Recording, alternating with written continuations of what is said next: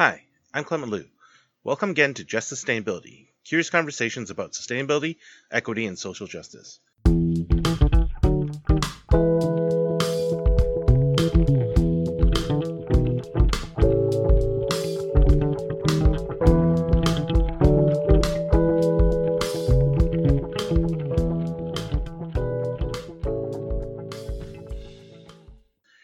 This episode, we return to the conversation that I had with Nina Ortiz. The first clip that I'm going to play for you is a bit longer than the clips I usually include in this podcast. Uh, Nina had a pretty dynamic exchange that was, uh, at least for anyone who knows me well enough, uh, surprisingly on topic and not disrupted by me going on a tangent. In that exchange, Nina and I discussed why she thought equity was an important consideration for sustainability, and particularly in the context of small rural communities and the institutions of higher education that she and I work with. And she also made a few suggestions about how small communities and the academy could approach being more accepting of change, even when those changes might be uncomfortable. So I think both in talking about like the survivability of rural communities, right? Just in their sort of like economic situations, right? This is always the concern. Will our community survive? And I think higher ed sometimes now is having that same conversation. How can we survive? How do we keep our institutions and how do we keep our departments open and hiring lines and these kinds of things? And I think in both cases, one of the important aspects of that is to be flexible Mhm. and to be a- again like willing to learn and willing to say this has worked for us because this was the context it's Mhm. not going to keep working for us because this context is shifting the economy is shifting Right. the kinds of students that we're attracting are shifting the kinds of students we want to attract is shifting and so if we want that to be successful in that new context we have to be flexible and do things differently and Mm. think about you know inclusion and how to make expectations clear and how to make you know minimize barriers to participation and and I think that's true in rural communities as well as in schools, particularly Yeah. small schools, but all kinds of higher ed schools where we're thinking about the price of education is changing and the economy in which students are seeking education is changing. And so if we want those spaces to reflect the kinds of communities that we want to live in, inclusive, shifting, open, I think we have to think about flexibility and Yeah. learning what are the skills that we need to learn as an institution to be able to make that happen because those are not the skills that we were mostly taught as academics. No, right, right, right. right because I, I think there is uh, i mean i think particularly for those of i think there's maybe a generational shift i'm, I'm Mhm. noticing yeah.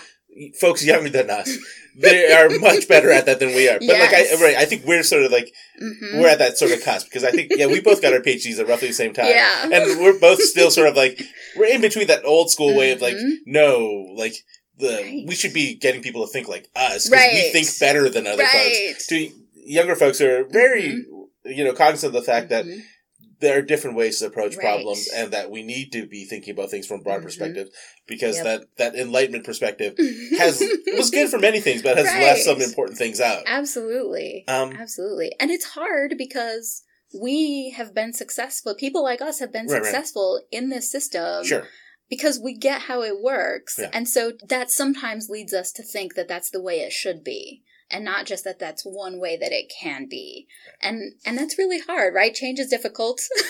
and again, right, when I think about making changes, particularly working with younger people and thinking mm-hmm. about what do they want from the institution, what do they want from an education, and sort of how that can conflict with my understanding of how education is supposed to work and how Yeah. institutions do work that could be really scary um, and you know you can see it in in discussions about Yeah. you know rigor and you know grading and and these kinds of things but i think if we want to have sustainable institutions sustainable communities we need to be willing to think about change Mhm. and what kinds of change can be beneficial Yeah. even though they might seem scary no i mean what you said makes me think about like some of the small towns around here and i don't want to throw shade at any Yeah, of the small yeah. towns but like i'm thinking of the example like of Willmar who Mhm.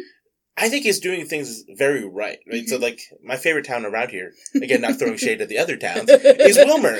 And Sure. because, right, like, it, it has a really vibrant downtown community, right? Mhm. There's really interesting restaurants, there's Mhm. interesting shops, there's, yes um, there's just a, a lot going on, and it's not all the same. right. Right. It, Yes. it, Willmar stands out as a town very different from the ones around here. Yes. And I remember noticing that, and then sort of asking folks around to try to figure out why that was the case, Mhm. and then learning that the the city of Willmar has very sort of intentionally promoted Mhm. immigrant business, Right.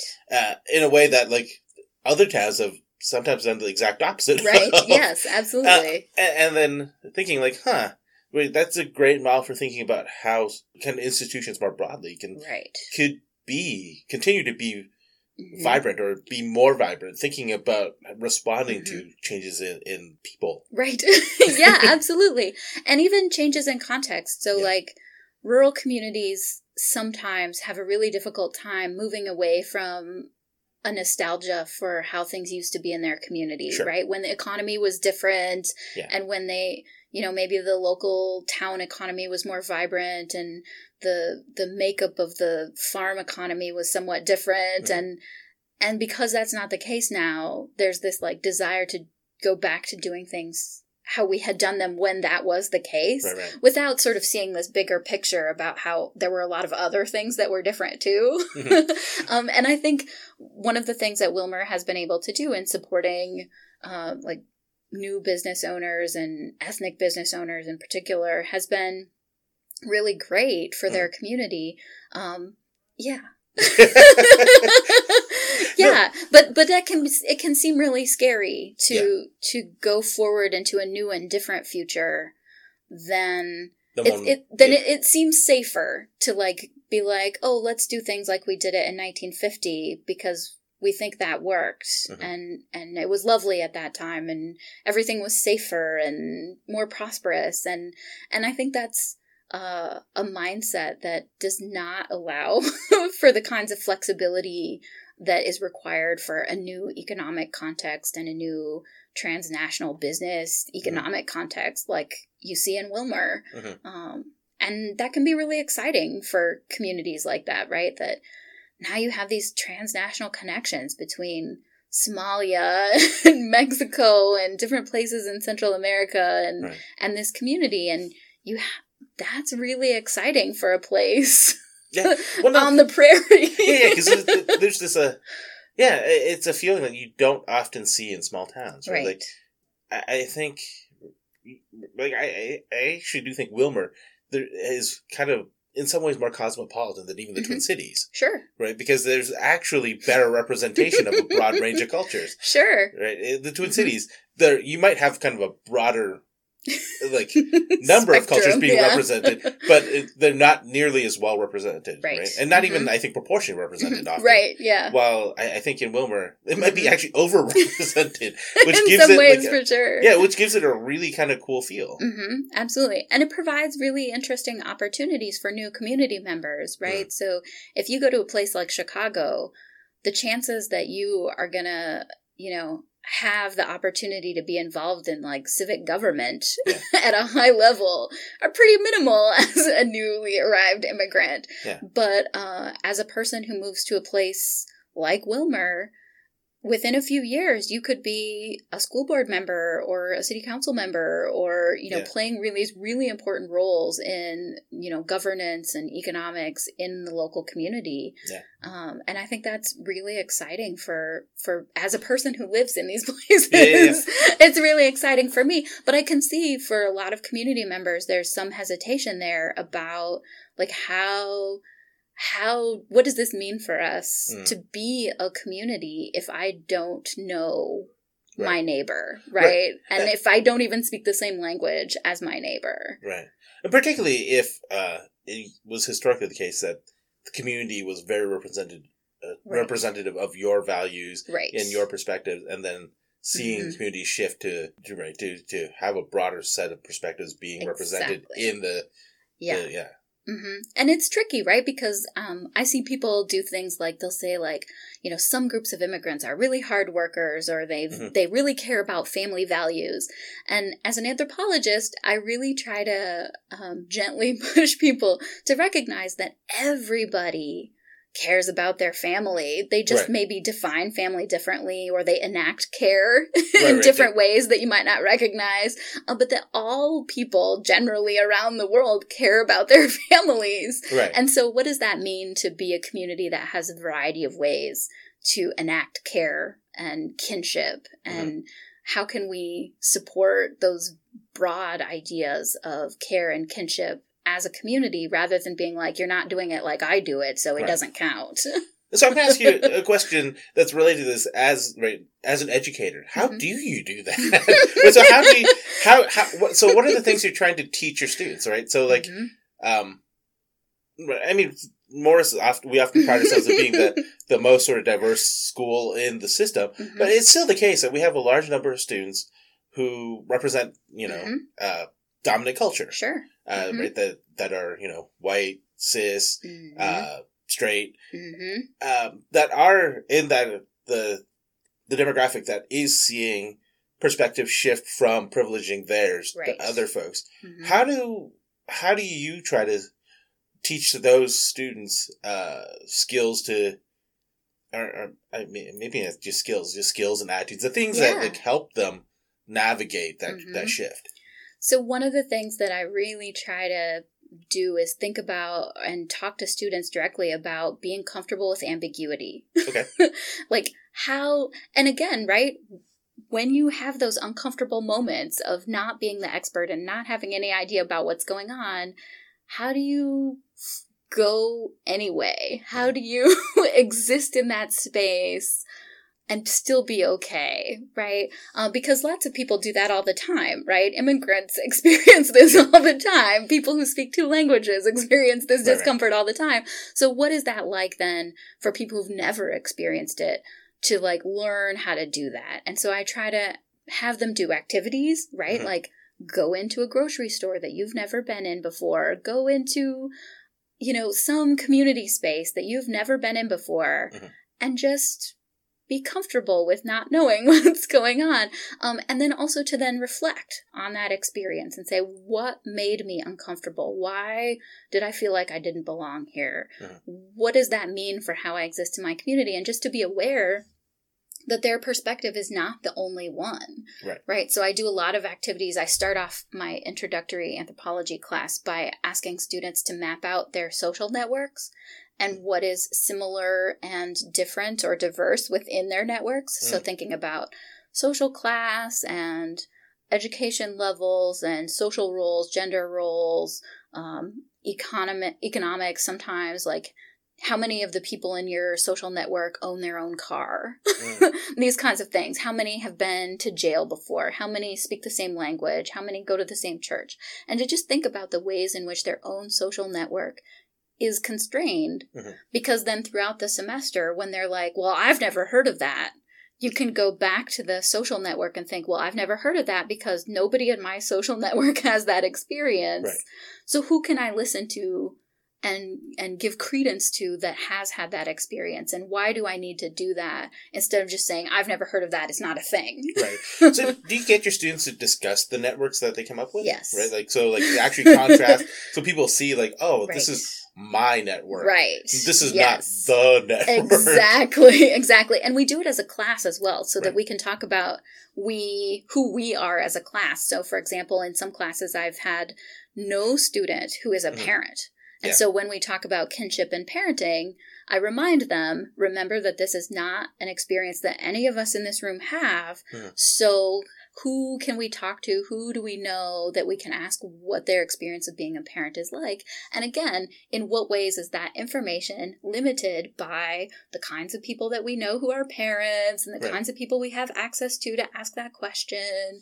Um, and just really think about you know nobody is going to be omniscient Mhm. right? So there's no way that you could know the thing It's actually kind of a, uh, thinking about it, it's a, a useful tool, I think, kind of more broadly, right? So it's, it's, I think it's useful for thinking about what perspectives are included in decision making and not. exactly Right. So I think if we're thinking about institutions or if we're thinking about like smaller things like kind of research projects and teams, right thinking about what connections one has exactly really explicitly helps Mhm. one identify the connections one does not have. Exactly, exactly. And I think about this a lot, particularly because I have students who want to do like independent research projects. Sure. And they come and they say, I want to email this survey out to all the students. Right. and so then we have to go like, okay, is email the right way to communicate this? What kinds of questions, what kinds of answers are you going to get from this? Sure. And try to help them think, right?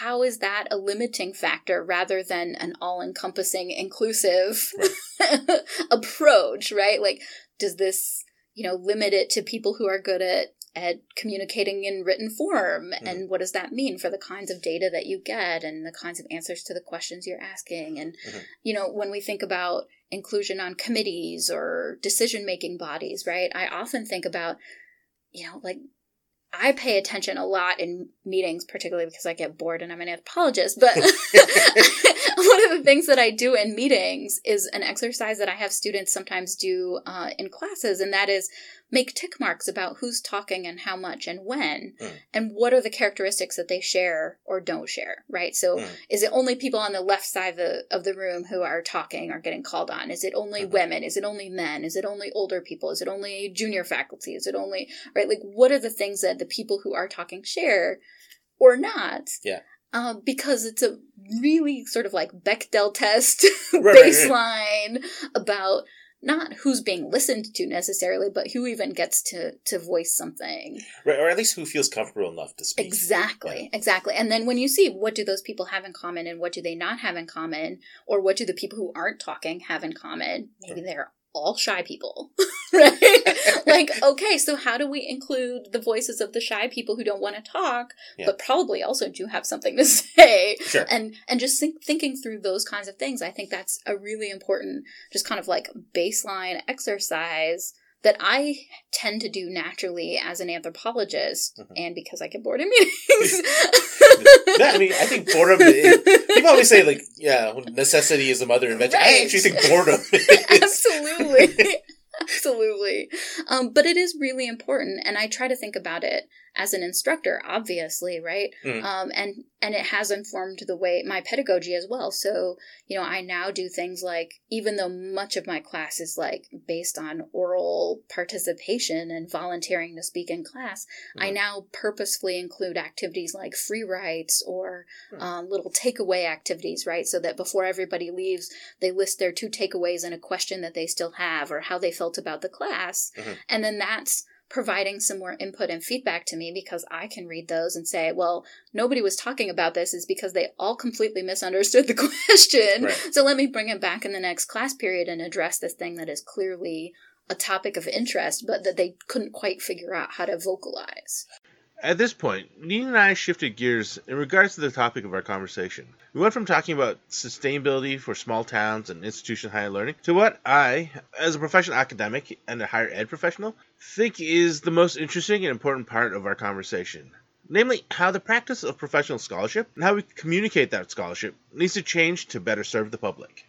I think one of my deepest interests in inclusivity in higher ed and making sort of creating job security for ourselves in terms of like sustainability Sure, sure, you're right. yeah. is is really thinking about how we as academics make our work accessible and relevant to Mhm. people in the community in ways that are consistent with how we think about ourselves as academics, right? So like Mhm.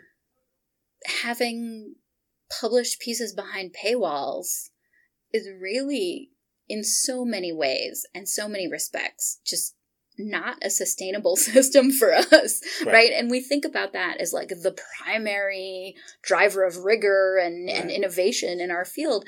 But a lot of the work that i do i really feel like the things that i can talk about intellectually with my academic peers are probably not new so much as they're very new to the people in the communities that I live in, Mhm. right? Like the idea that bilingualism is not damaging to one's first language, you know, possibilities or whatever, right? Yeah, yeah. Is kind of something that a lot of community members aren't aware of. Ah. And that's like well established in Right, right, right. academic literature and teaching and these kinds of things. But a lot of the members of the community that I live in, both English speaking and Spanish speaking, believe right. If you teach both, that they if you yeah, right that if you teach both they won't learn them as well or they'll their you know intellectual growth will be stunted in some way or you know it will be damaging in some way to them and that's clearly not new knowledge the fact that that's incorrect is not new knowledge for most academics Right. but what worries me is that that is not common knowledge in the community and so I think an important contribution is to mm-hmm. be making that clear and supporting, you know, things like bilingualism in schools and communities. But as an academic, getting credit for that right. as It's hard. right is really hard because it's not it's not new, it's not fancy, it's not fun or sexy so Mm-hmm. much as but it is really helpful and important to making the community that I live in more more sustainable really and and better equipped to deal with a changing globalized world um, and so i really am committed to hopefully seeing a shift in academia that makes space for those kinds of contributions by academics Mhm. But that also values that in the academic world Mhm. because you know it's really important stuff that we know that regular regular people don't aren't thinking about they don't have the time to do the research and you know go to the library and read all this stuff about language acquisition theory and and people like us can tell people that sort of thing and they'll believe us and we should be able to do that um, because that's a contribution that academics can make to our communities Well, and I think uh, for more crass reasons, it helps us right sell the academy, the, Right. the academy as something that's worth public support. absolutely Yeah, 'cause- absolutely 'Cause It does strike me. right, So if you look at the, you know, the academics that people do listen to, it's Mhm. folks like ag scientists, right Folks who actually like are clearly doing things right with you know uh, the the broader public in Mhm. mind, absolutely and right, the the things that for many of us that measure our success Mhm. within the academy yes is completely opaque to everybody Absolutely. else, and so we just look like we're folks who get paid a lot to do nothing. right Right. absolutely We don't even teach that well. Right. absolutely yeah Why are we paying them? Like, Right. with, like our tax dollars, right? absolutely If we were more clear about, look, we're Mhm. actually, you know, our research is in fact things that are going into the community. Absolutely. And informing community activities and processes and institutions because we do spend a lot of time thinking about like the relationship between an institution and an individual's life experience. and we have some stuff to say about that. Mhm. But if the only academic credit I can get is for getting some kind of highfalutin article behind a paywall, Mhm. like that's fun for me because I like to do that. that's Right. interesting to me to read new things and engage in these intellectual conversations. But that's not helping my community. No, no, it's tr- it's true, right? Like I often think about this because. Right, I always bring my hands a lot about like how I get information, which is why I'm making a Right. podcast. it strikes me this Yes. is something anyone can listen to. Absolutely. um, yeah, uh, uh, uh, and I'm in this sort of position where I don't need to like have all those like the ticks to keep my job. right. So like I can do things that aren't Mhm.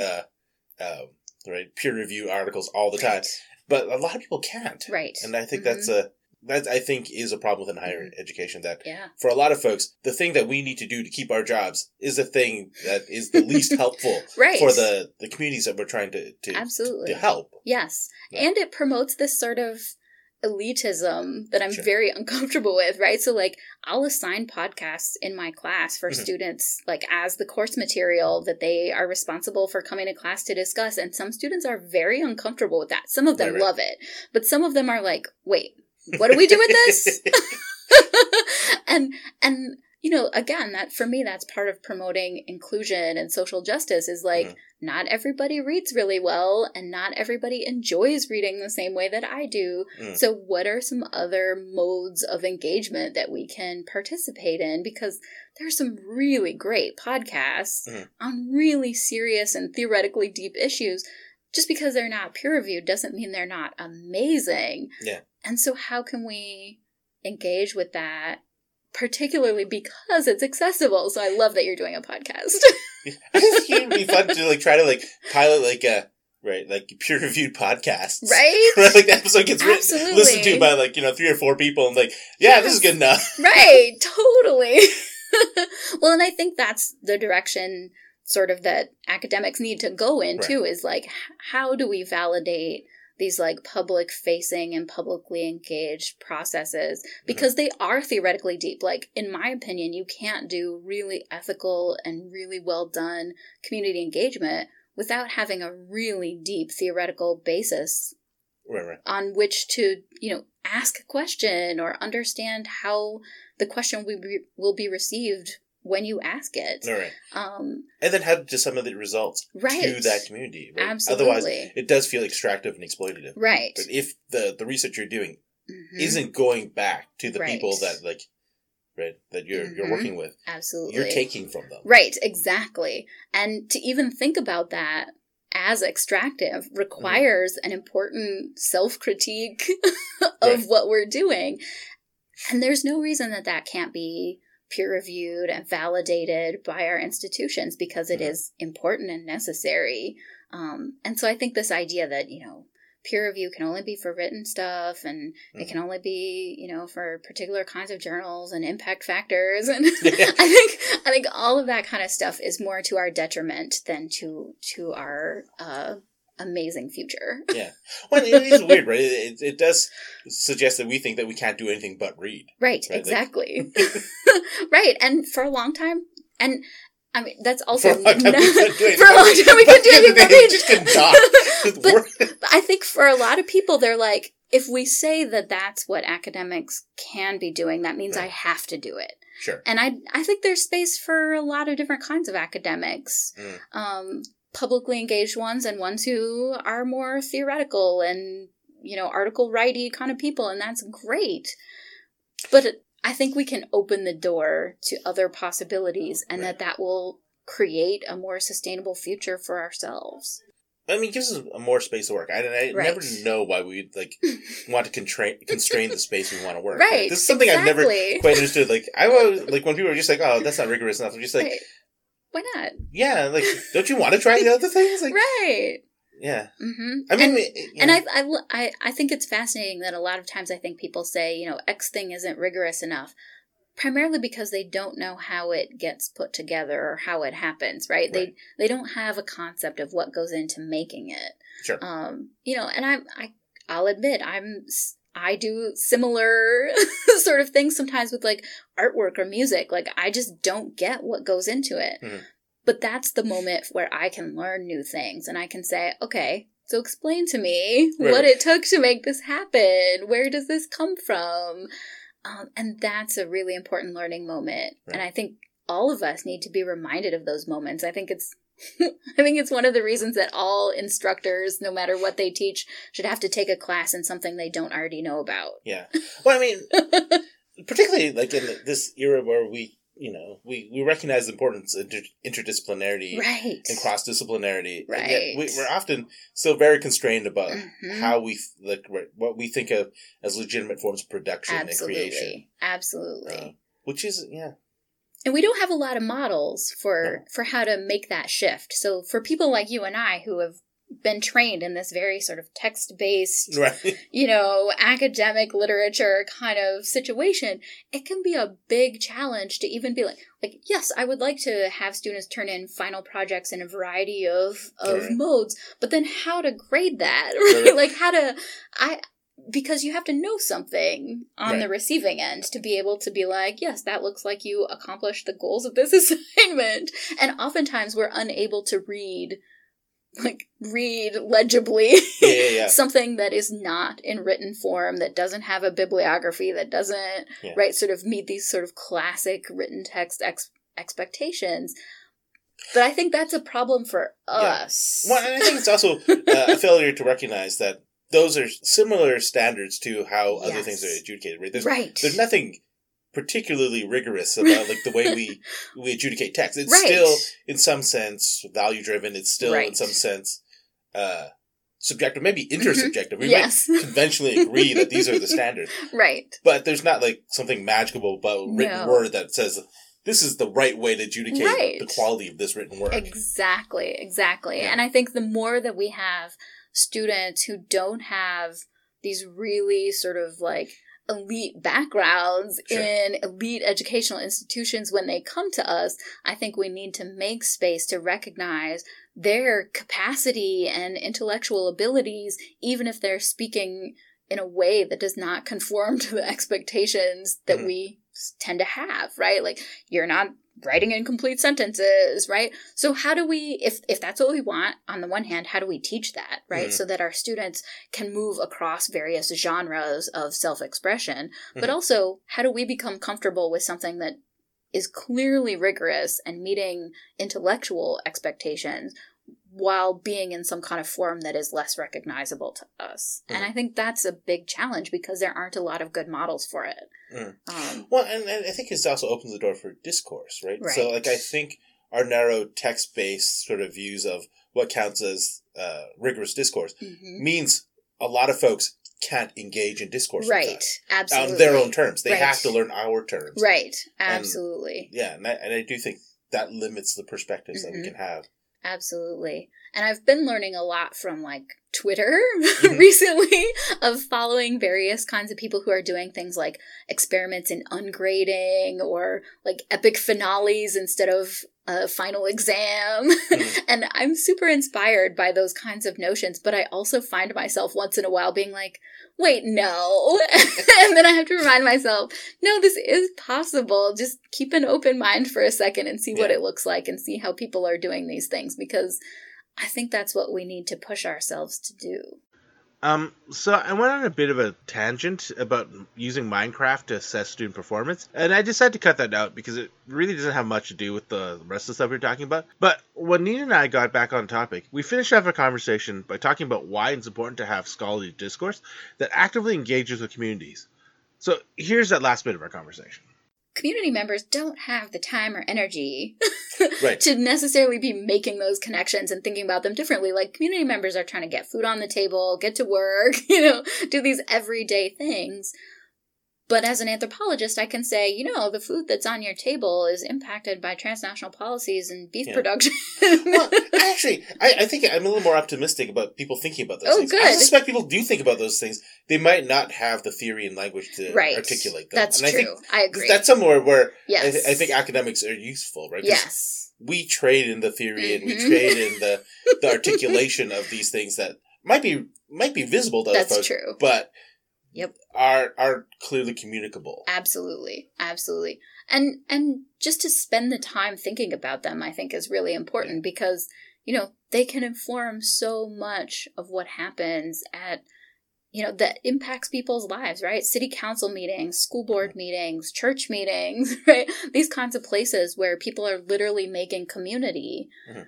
could be could find the stuff that we know and think about useful. Mhm. Um, and that would be ideal.